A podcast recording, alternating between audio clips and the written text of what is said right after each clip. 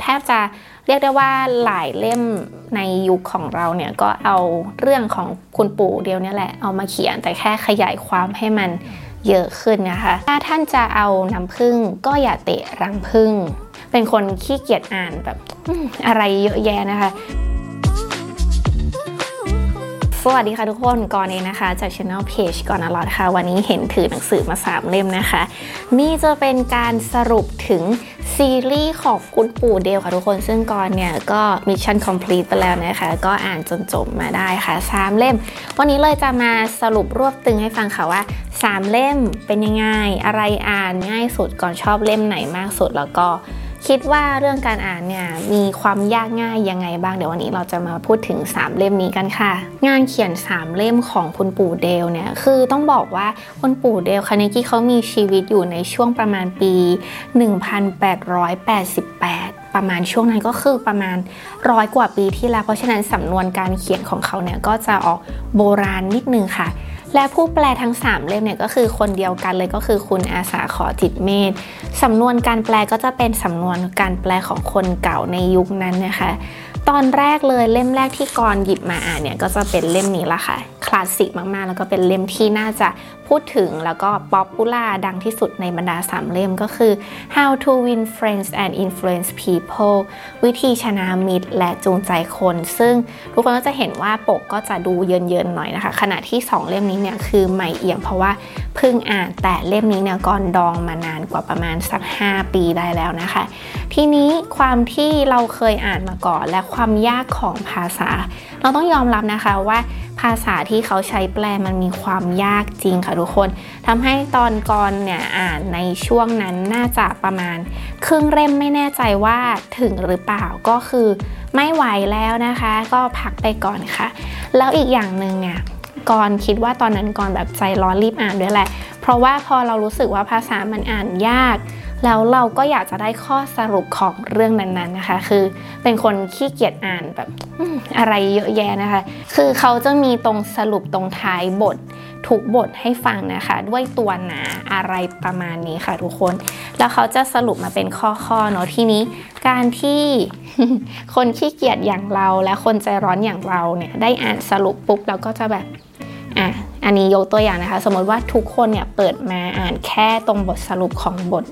ว่าด้วยเรื่องบทที่ 1 จงปฏิบัติตามนี้แล้วจะมีผู้ต้อนรับท่านทุกหนทุกแห่ง อันนี้ก่อนอ่านให้ฟังเลยนะคะ เพราะอยากให้คนอยากให้ทุกคนเนี่ยรู้ว่าสำนวนการแปลการเขียนเขาจะประมาณนี้ ดังนั้นถ้าท่านต้องการให้ผู้อื่นชอบท่านกฎที่ 1 มีดังนี้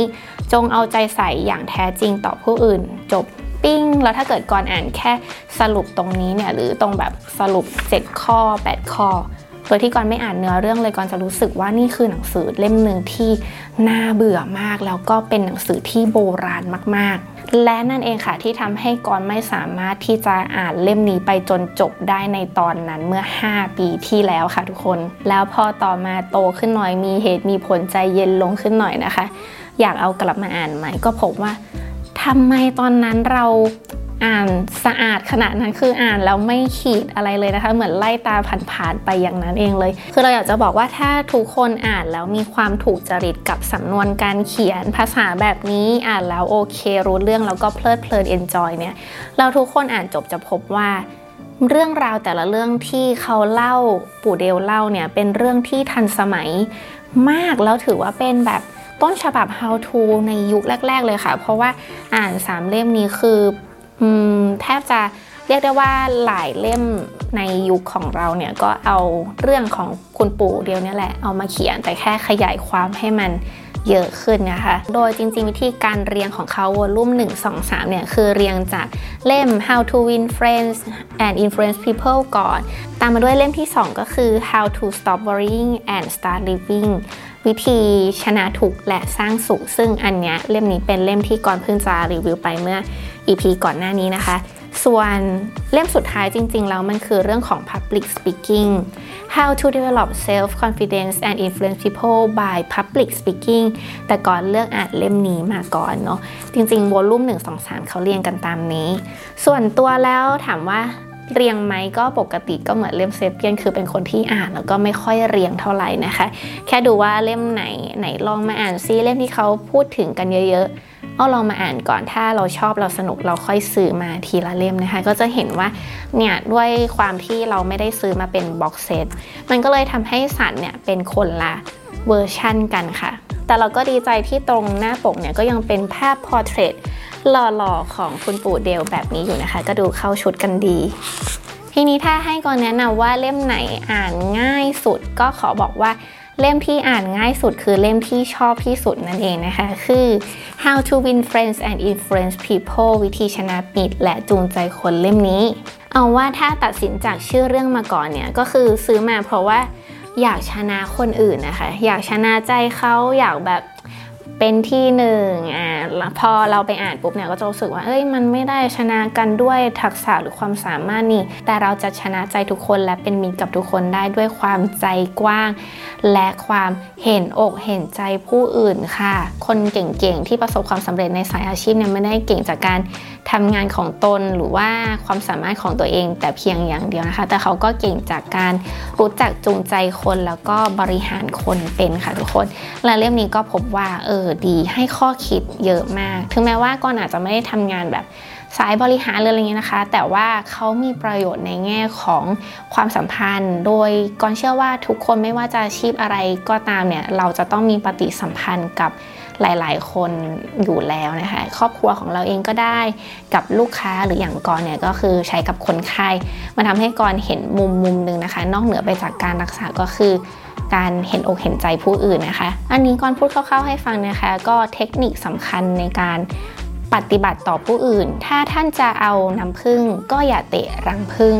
อืมก็จะเป็นสำนวนแบบไม่ได้ตรงมากๆ แต่ให้อ่านเราไปคิดนิดนึงว่า เขาต้องการที่จะสื่ออะไร อันนี้เนี่ยแหละคือเสน่ห์ของหนังสือยุคเก่านะคะ แล้วก็คุณอาสาขอจิตเมฆก็เป็นผู้แปลมาโดยตลอด3เล่มทำให้ สามเล่มที่อ่านเนี่ยก็รู้สึกว่าเออมันเป็นไปในโทนเดียวกันนะวิธีขุดหลุมฝังศพการแต่งงานของท่านอย่างแน่นอนและรวดเร็วที่สุด 9 ประการทำให้ไม่มีความรู้สึกบาดหมางหรือก่อให้เกิดความรู้สึกขุนเคืองนะคะ จงกู้หน้าอีกฝ่ายหนึ่ง จงตั้งชื่อหมาให้เพราะจงทำให้ผู้อื่นยินดีปฏิบัติตามที่ท่านต้องการ ประมาณนั้นเลยค่ะทุกคน อันนี้คืออ่านสารบัญคร่าวๆให้ฟังสำหรับเล่มนี้ เอาจริงๆ พออ่านจบไปแล้วทุกคนจะรู้เลยค่ะว่าหนังสือเล่มนี้คือ หนังสือของการเขียนบันทึกรวบรวมประสบการณ์จริง จากนักเรียนของเขาเองนะคะ เพราะว่าเขาเนี่ยได้เปิดสอนนักเรียนในเรื่องของอา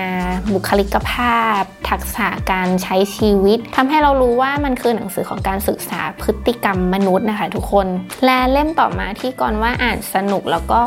อ่านง่ายไม่เบื่อนะคะ เล่มต่อมาที่กอนชอบก็จะเป็นเรื่องนี้ค่ะ How to Stop Worrying and Start Living นะคะ วิธีชนะทุกและสร้างสุขที่อ่านจบไปไม่นาน เป็นเล่มที่อ่านแล้วเตือนสติได้ดีนะคะ ว่าทำไมคนเราถึงต้องไปจมอยู่กับความทุกข์สาเหตุของการเกิดทุกข์มันก็คือ เราไม่อยู่กับปัจจุบัน เราคาดหวังอนาคต รู้ทั้งรู้แต่ไม่ยอมตัดสินใจ การปล่อยให้มันคาราคาซังเนี่ยก็เป็นบอกเกิดหนึ่งของความเป็นทุกข์และอีกบทหนึ่งที่กอนชอบมากแล้วก็มาเล่าให้ทุกคนฟังนั้นก็คือวิธีการขยื่นทุกออกจากใจ เรื่องเล่าเยอะมากๆค่ะแล้วเป็นเรื่องเล่าที่เกิดขึ้นจริง เพราะคุณปู่เดียวเขาจะใส่ชื่อเรื่องเล่าเลยนะคะว่าคนนี้นะเป็นคนเล่านะ แล้วก็เหตุการณ์มันเกิดขึ้นกับเขายังไงบ้าง พออ่านจบในเรื่องของทำไมคนเราถึงมีความทุกข์ ก็รู้ค่ะว่าจริง ๆ แล้วความทุกข์มันเกิดมาจากคำคำเดียวคือ ความกลัวค่ะ เรากลัวอนาคต เรากลัวสิ่งที่จะแย่ที่สุดที่จะเกิดขึ้น พอรู้ว่าทุกข์พอกลัวก็มานั่งคิดค่ะว่าเรากลัวอะไร แล้วถ้ากลัวอันนั้นแล้วเหตุการณ์ร้ายแรงเกิดขึ้นเนี่ยรับมือไหวไหมถ้าเรารู้ว่าเรากลัวอะไรเราก็จะคลายกังวลไปเยอะเซอร์ไพรส์เราอยู่เหมือนกัน เพราะว่าไม่คิดว่าเขาจะพูดถึงเรื่องนี้อย่างเช่น ความทุกข์จากการคาดหวังความกตัญญูคุณปู่เดียวบอกว่ามนุษย์เนี่ยเป็นสัตว์ที่ไม่รู้จักบุญคุณคนแล้วก็ไม่กตัญญูอยู่แล้ว เพราะฉะนั้นการคาดหวังว่าเราทำอะไรให้ใครแล้วเขาจะต้องมองเห็นคุณค่าในสิ่งที่เราทำเป็นเรื่องที่จะทำให้ใจเจ็บอย่างแสนสาหัส เขาพูดคำนี้เลยนะคะ อ่านแล้วเออเข้าใจความเป็นจริง อืมอาจจะชินกับภาษางานเขียนแล้วก็เลยรู้สึกว่าโอเค สนุกเลยช่วงท้ายๆ ก็จะเหนื่อยๆ ลงหน่อยเพราะว่าเขาจะพูดถึงเรื่องวิธีที่คนในครอบครัวของเขาปฏิบัติในเรื่องของความทุกข์พ่อแม่เขามองเรื่องความทุกข์ยังไง วิธีที่เขาชนะความทุกข์แล้วก็มองเรื่องความสุขในชีวิตเป็นยังไงนะคะ ก็ดีไม่แพ้กันกับเล่มเมื่อกี้เลยค่ะ ส่วนเล่มสุดท้ายที่ก็รู้สึกว่าอ่านยากนิดนึงอาจจะเป็นเพราะด้วยความที่มันเป็นเรื่องไกลตัวออกไปหน่อยนึงนะคะ เล่มนี้คือการพูดในที่ชุมชน how to influence how to develop self confidence and influence people by public speaking คือจะเป็นเรื่องของเทคนิคการพูดล้วนๆเลยค่ะ ไม่ว่าจะเป็นบุคลิกในการพูด การขึ้นบนเวที การจัดไฟ การวางตัวเสื้อผ้าที่สวมใส่วิธีการพูดเป็นเล่มที่น่าจะดูบางที่สุดในบรรดา 3 เล่มนะคะ เนื้อหาไม่ได้เยอะมาก เล่มนี้อยู่ประมาณ 300 20 กว่าหน้านิดนิด330 กว่าหน้านิดนิดนะคะ เป็นเล่มที่ก่อนอ่านเรารู้สึกว่ามันยืดยาดแล้วก็เหนื่อยที่สุดในบรรดา 3 เล่มหนาน้อยกว่าเพื่อน แต่ใช้เวลาอ่านนานที่สุดที่อ่านนาน เพราะว่าเหมือนมันเข้าไม่ค่อยถึงค่ะ แล้วก็อาจจะพอด้วยความที่เขาเจาะประเด็นไปเรื่องของการพูดในที่ชุมนุมนะคะ public speaking เลย ก็เลยทำให้ตัวอย่างเนี่ยก็จะเป็นตัวอย่างในเรื่องของ นักเรียนเขาที่ไปขึ้นพูดอ่าต้องเจอกับอะไรบ้างเหมือนเหมือนเน้นไปแค่เรื่องของการพูดในที่ชุมชนอย่างเดียว ไม่เหมือนกับสองเล่มก่อนหน้านั้น ที่จะยกตัวอย่างไปอย่างค่อนข้างหลากหลาย เราก็เลยเป็นคนชอบอ่าน พวกเรื่องเล่าสตอรี่อย่างเงี้ยค่ะก็เลยชอบ 2 เล่มนั้นมากกว่า ถ้าเกิดเป็นสายอาชีพที่จะต้องขึ้นพูดบ่อยๆ พรีเซนต์หน้าห้องอยู่ในที่ชุมชน ต้องประชุม present หน้างานอะไรเงี้ยบ่อยๆ ก็คิดว่าน่าจะมีประโยชน์นะคะ เพราะว่า trick เยอะจริง ๆ เลยค่ะ ทั้ง 3 เล่มนี้ก็เห็นว่าเขามีขายกันเป็นชุดเลยนะคะ เป็น box set เลยแต่ว่าเราก็ยังไม่ใช่คนจริงเท่าไหร่นะคะ ก็เลยชอบที่จะซื้ออะไรที่ซื้อมาเป็นแยกๆก่อนมา ลองอ่านดูก่อนนะคะ 3 เล่มนี้นะคะถ้าเกิดใคร อ่านจบแล้วหรือใครเลือกเคยอ่านเล่มไหน ชอบเล่มไหนมีความรู้สึกยังไงเนี่ยก็มาแชร์มาบอกเล่ามาป้ายยาเพื่อนๆในช่องกันบ้างนะคะ เพราะก็รู้สึกว่าเป็นหนังสือที่เราแบบ ชอบถ้าเล่มไหนชอบประทับใจก็จะพูดเยอะแล้วมีหลาย EP ค่ะทุกคน และอีกเช่นเคยนะคะ ถ้าเกิดใครสนใจหนังสือทั้ง 3 เล่มนี้นะคะ อยากกดสั่งซื้อก่อนก็จะทิ้งลิงก์เอาไว้ทางด้านล่างให้ทุกคนนะคะ ถ้าเกิดใครสนใจกดสั่งซื้อจากลิงก์นั้นก็จะถือเป็นการสนับสนุนช่องทางก่อนอลอตกันในช่องทางหนึ่งด้วยนะคะ ก็หวังว่า EP นี้น่าจะเป็นประโยชน์ให้กับทุกคนนะคะ อยากให้ทุกคนลองเปิดใจอ่านหนังสือเก่าๆในยุคนั้นดูนะคะ มันอาจจะดูไม่ทันสมัยดูโบราณ แต่ความโบราณ ความไม่ทันสมัยนี้มันแฝงไปด้วยสเสน่ห์ของความคลาสสิก แล้วก็มีสำนวนบางอย่างที่คมคายแล้วก็ลึกซึ้งมากเลยทีเดียวค่ะ ขอบคุณทุกคนที่รับฟังกันมาจนถึงตรงนี้นะคะ มีอะไรแนะนำมาติชมกันได้เสมอค่ะสำหรับวันนี้สวัสดีทุกคนนะคะ เดี๋ยวเราจะมาลอง acting ตามคุณปู่เดลกันสักนิดหนึ่งนะคะอันนี้คือด้าน ขวา ถ้าเกิดไฟเป็นภาพขาวดำก็จะเหมือนมาก